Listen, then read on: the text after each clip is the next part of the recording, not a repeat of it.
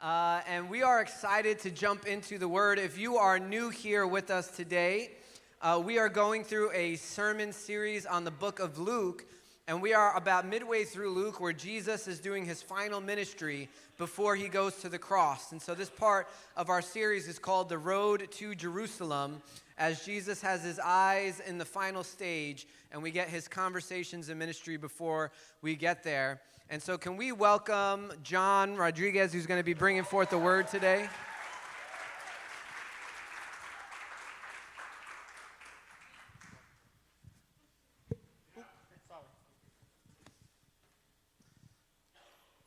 It's really good to be with everyone today. Um, so, before I start preaching, it's always easier to ask for forgiveness than it is for permission. So, I wasn't here last week. So I know, I don't know, I, I, watched the service and I didn't see it announced. So two weeks ago, it was Winnie's birthday, Dre's birthday.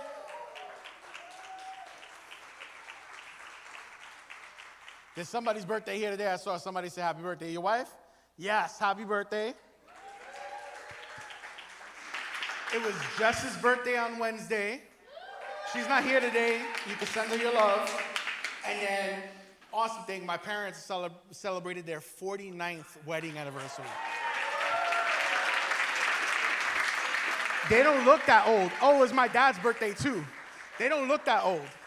My dad turned 70. That man looked good. It's the chicharron de pollo. It is. It is. Listen, if you guys stick around with us for the whole year, I'm preaching the 31st of December. I will teach you the Chicharron de, so, de Pollo song, all right? I will teach you that song so you can go home and you can sing it with your family because everybody loves Chicharron de Pollo, even if you're a vegetarian. so I like to start today with a, a story, and I titled this story Young, Dumb, Broken in Love.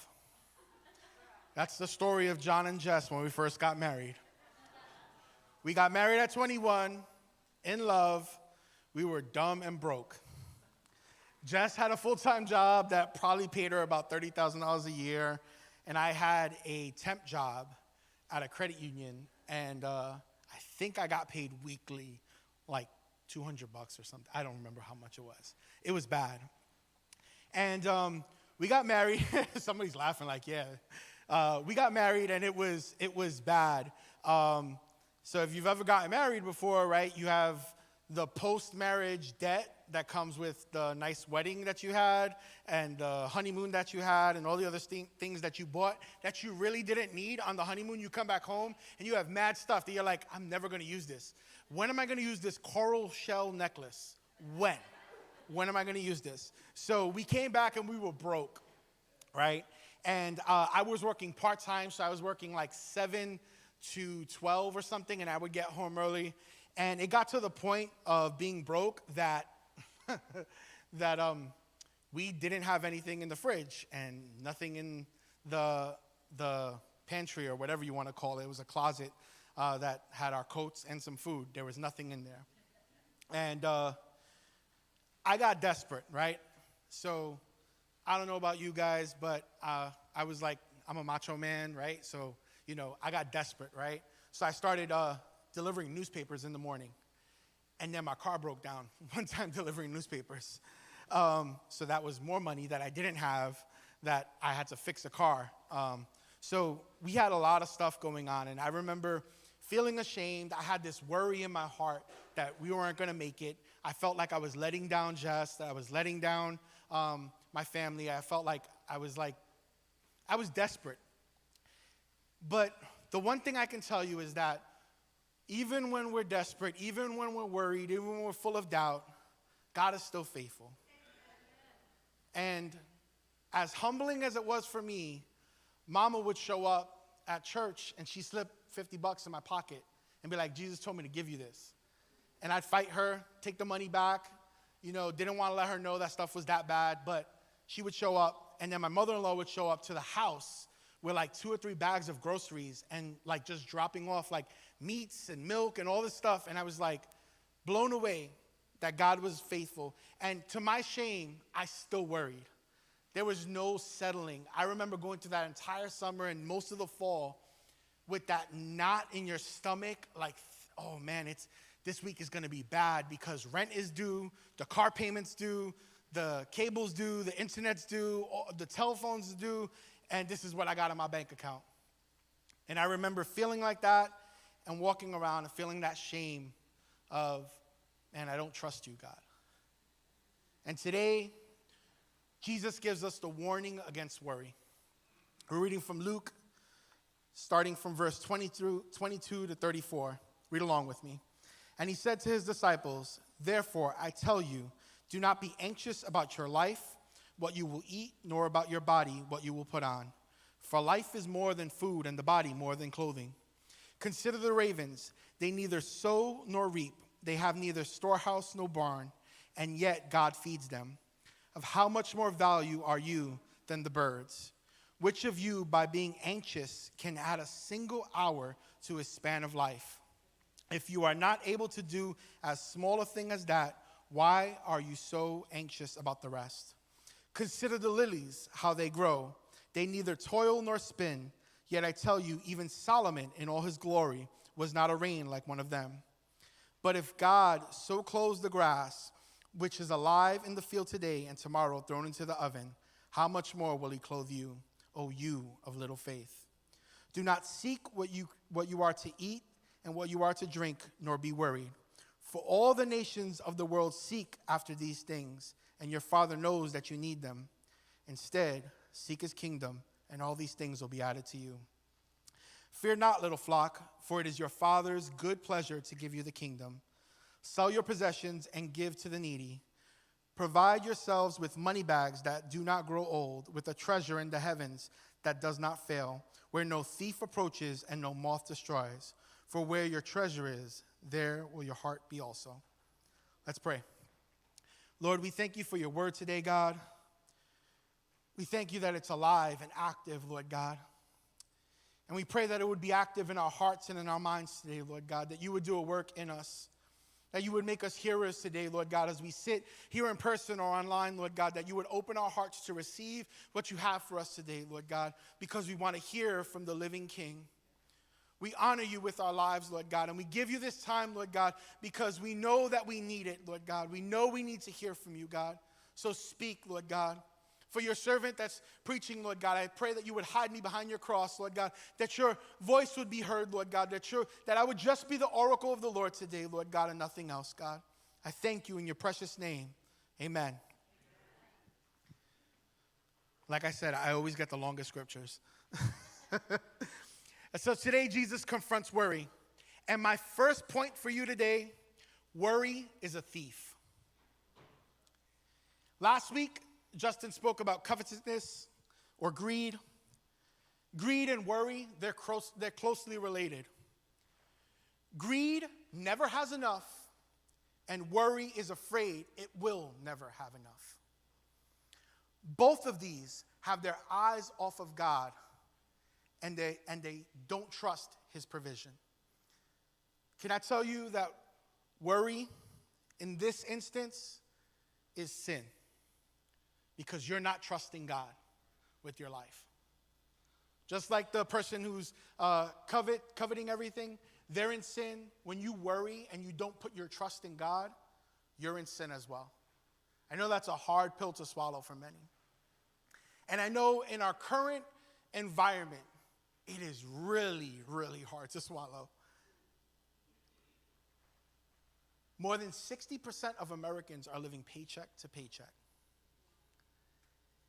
And in the church, it's even harder because you're asked to tithe, you're asked to give, and you already don't have much to give off of.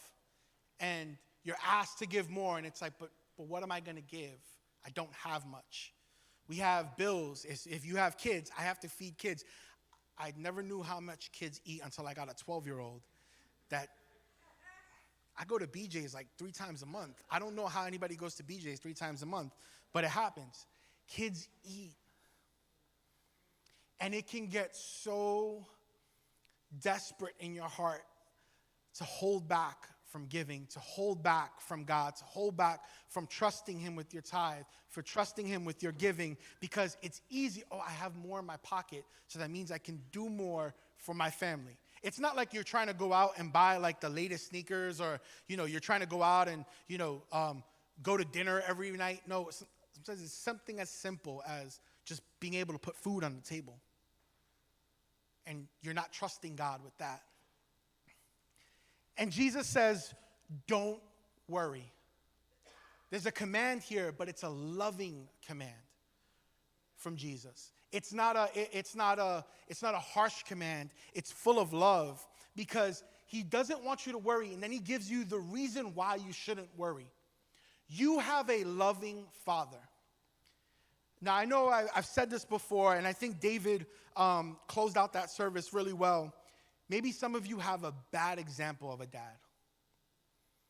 Maybe he wasn't in your life. Maybe he didn't give to you. Maybe he didn't provide for the family. That's not our Father in heaven. He loves us. He didn't hold anything back from us. He gave us his son. So, what makes you think he wouldn't provide for every one of your needs?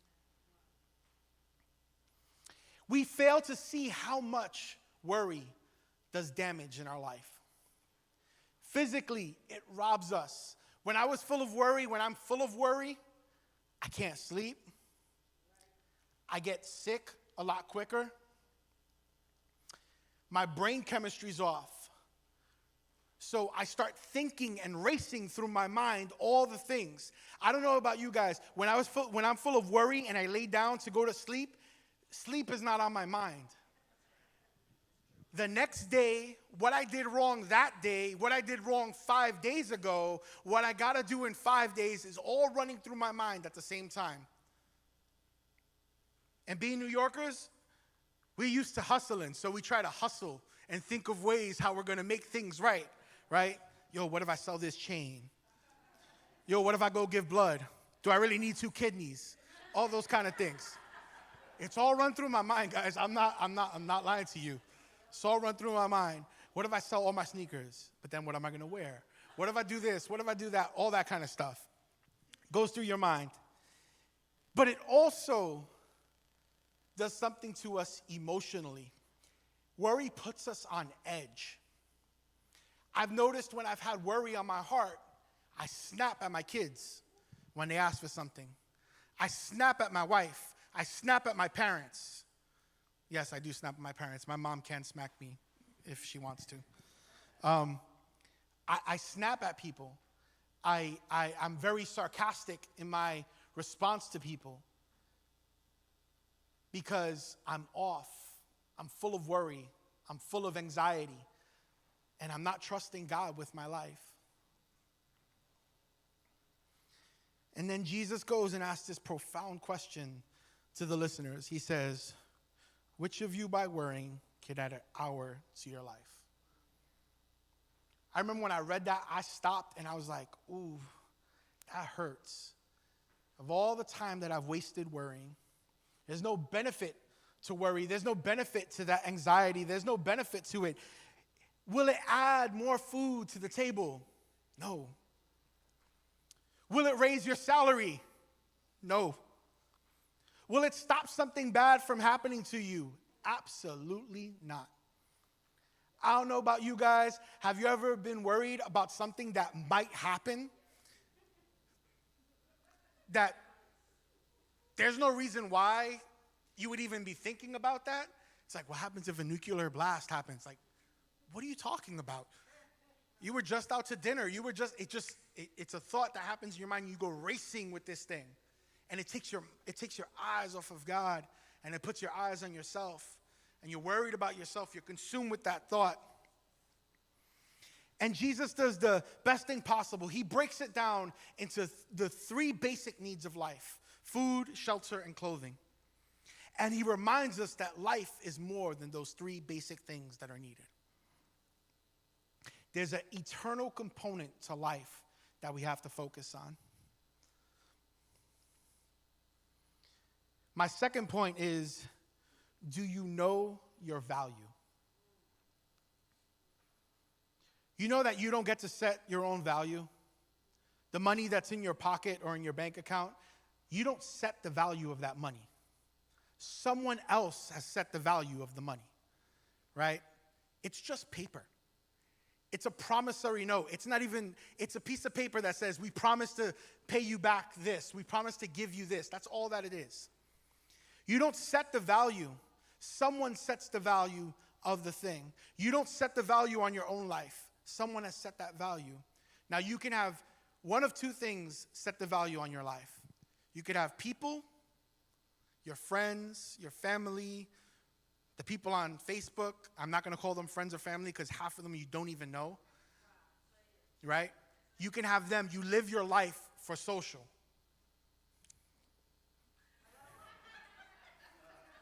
Everything's good. Our marriage is great.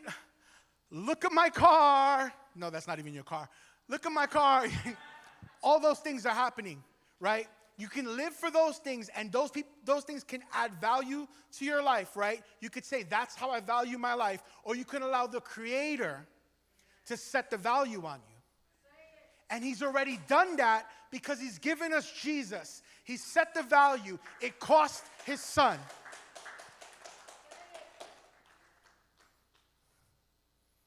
I want my Creator setting my value. And Jesus lets the listeners to this know. He says, He reminds them that the birds, the lilies, and the grass, they're all cared for by God. But how much more valuable are you to Him? See, if we go back to Genesis, He spoke all of those things into existence. We're the only ones that He got dirty for that he, he knelt down and put together bit by bit. We're the only ones that are molded in his image. Take that into consideration when you're worrying about what you're going to eat, where you're going to live, what clothes you're going to wear. We're image bearers. We're his little flock, as he says. We're his redeemed. We're his chosen. We often worry about material things because we have a low value of ourselves. We worry about what people think of us because we have a low value of ourselves. We don't understand what we're worth to Him. So we let other people define our value. And Jesus is like, no, no, no, you're more valuable than that. And he says, if I've taken care of the birds, they don't plant, they don't tend the field, but they're well taken care of. I live in New York. I've never seen a skinny bird in my life. I've never seen a skinny squirrel in my life. Other, the only person I know that feeds the squirrels is my father in law. He throws nuts out to the squirrels every day, and then there's like five squirrels in front of my house waiting for him. You open the door, and they're just like showing up. but I've never seen those things. I've never seen a, a, skinny rat in New York. Be real. I've seen rats that look like dogs. They're bigger than chihuahuas. You're like, what's going on? If God cares for them, how much more would He care for us?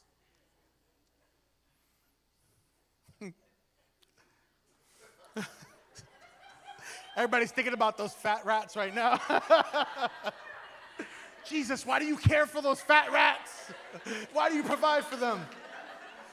I know my mom's laughing because they live across from this giant building where in the neighborhood I grew up, there was never like rats running around. All of a sudden, this giant building shows up. There's rats galore, eating my dad's car wires and stuff like that, all that stuff. when we know who values us, we can be confident where to place our treasure. My third point is where is your treasure? He says uh, in verse 31, and then in 32, he says something that I just happened to catch, and I, I, it says, instead, seek his kingdom. And then in 32, it says, It is your Father's good pleasure to give you the kingdom. If we seek his kingdom, he will give us his kingdom. That's kind of what I got from that. If we're seeking his kingdom, he's going to give us his kingdom. But what is his kingdom? I don't know about you, but I've heard about the kingdom my whole life. And I'm like, but what is the kingdom? And when I was going through this text, I just pulled up some things that are the kingdom. The kingdom is the full inheritance that belongs to the king, the full attention that is the right of the royal family alone, the full privilege of reigning alongside the king, the full provision of every need that we have, the full pardon of all our sins against the king and his kingdom, the full love and favor of the king himself. That's just to name a few of the things that are the kingdom. What's not the kingdom? Riches on earth, perfect health, the finest clothes, a trouble free life, fulfillment of all our wants.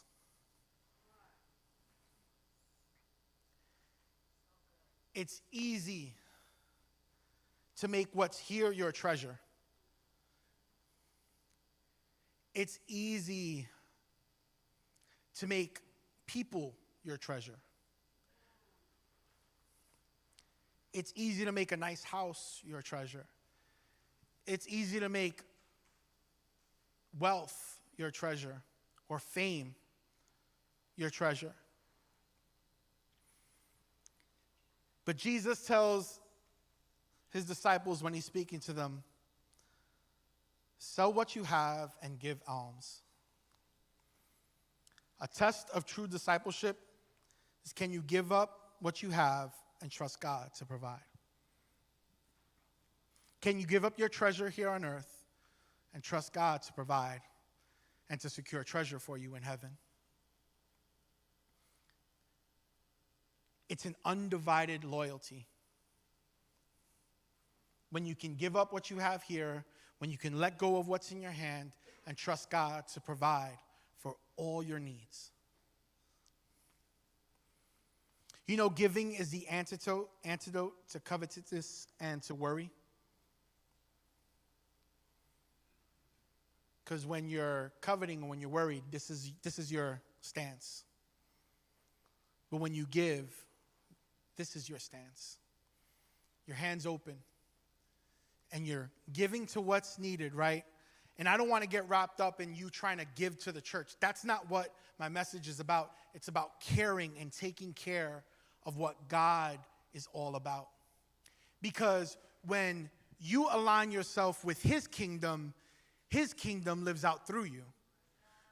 So you go and you're taking care of the poor. You're tending to the need of those that are hurt, those that have injustice, all these things that are going on. You're tending to those needs because you're kingdom minded, because you're kingdom focused, because your eyes are on the kingdom and not on worry, not on your providing for yourselves.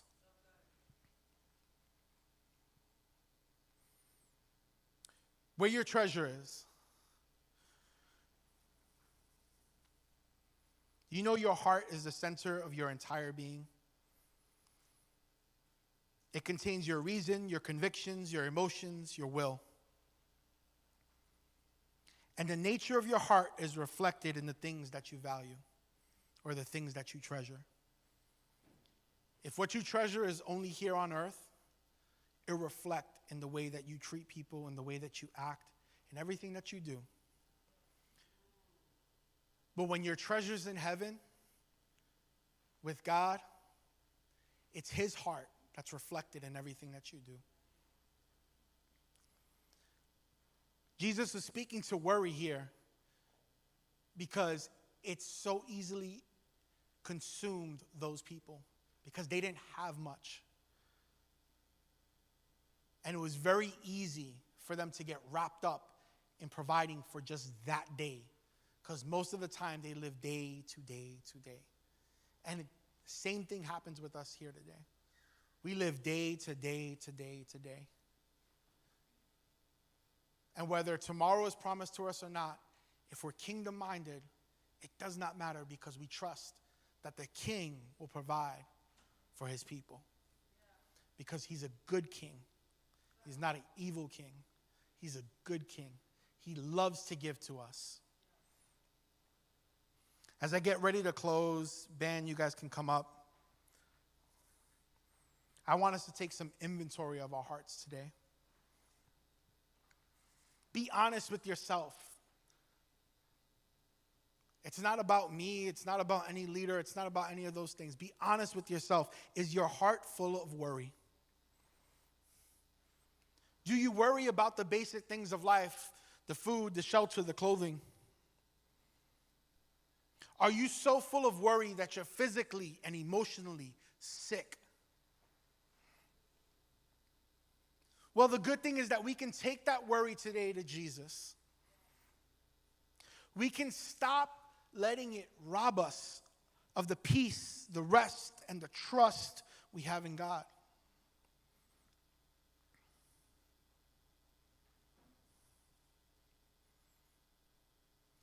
You have to understand your value is found in the eyes of your loving Father. He cares for you, and He does not want you walking around sick from worry. He wants you to seek His kingdom because He wants to give you His kingdom. And the opportunity is yours today.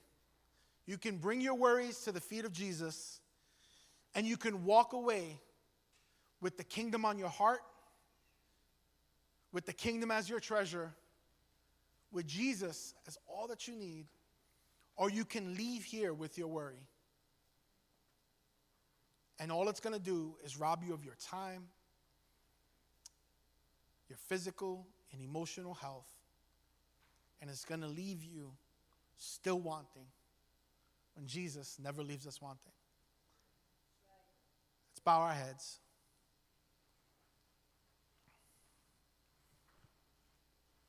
While the band does the last song, there'll be leaders lined up in the back, and we'll be ready to pray for you guys. If you want prayer for what I've shared today, you're welcome to come to the back. Every one of those leaders have been there, so don't feel um, like you're unique in any way, shape, or form. We've all been there, and we've all will be there once again because we live in flawed bodies and we will have moments of worry. You're not alone in this. And if there's anything else going on in your life that you need prayer for, you're welcome to come to the back too. So, Lord, we bring today our hearts to you. We thank you for that gentle, loving command not to worry. We thank you that we have a loving Father in heaven who cares for us, who sent his Son to die for us, to prepare a place for us to be sons and daughters of the Most High, to give us a place in the royal family. So we ask today that you would help us not to be consumed with worry, but to give our worry to you and to trust you at your word that you will provide all that we need when we put you first. Help us always to put you first, Jesus, in every aspect of our lives. We thank you today that we're not alone in this, Lord, but you've provided a family for us to walk alongside moments of confession so that we know we're not alone, Lord God, so we can have our, our brother and our sister pray with us, Lord God.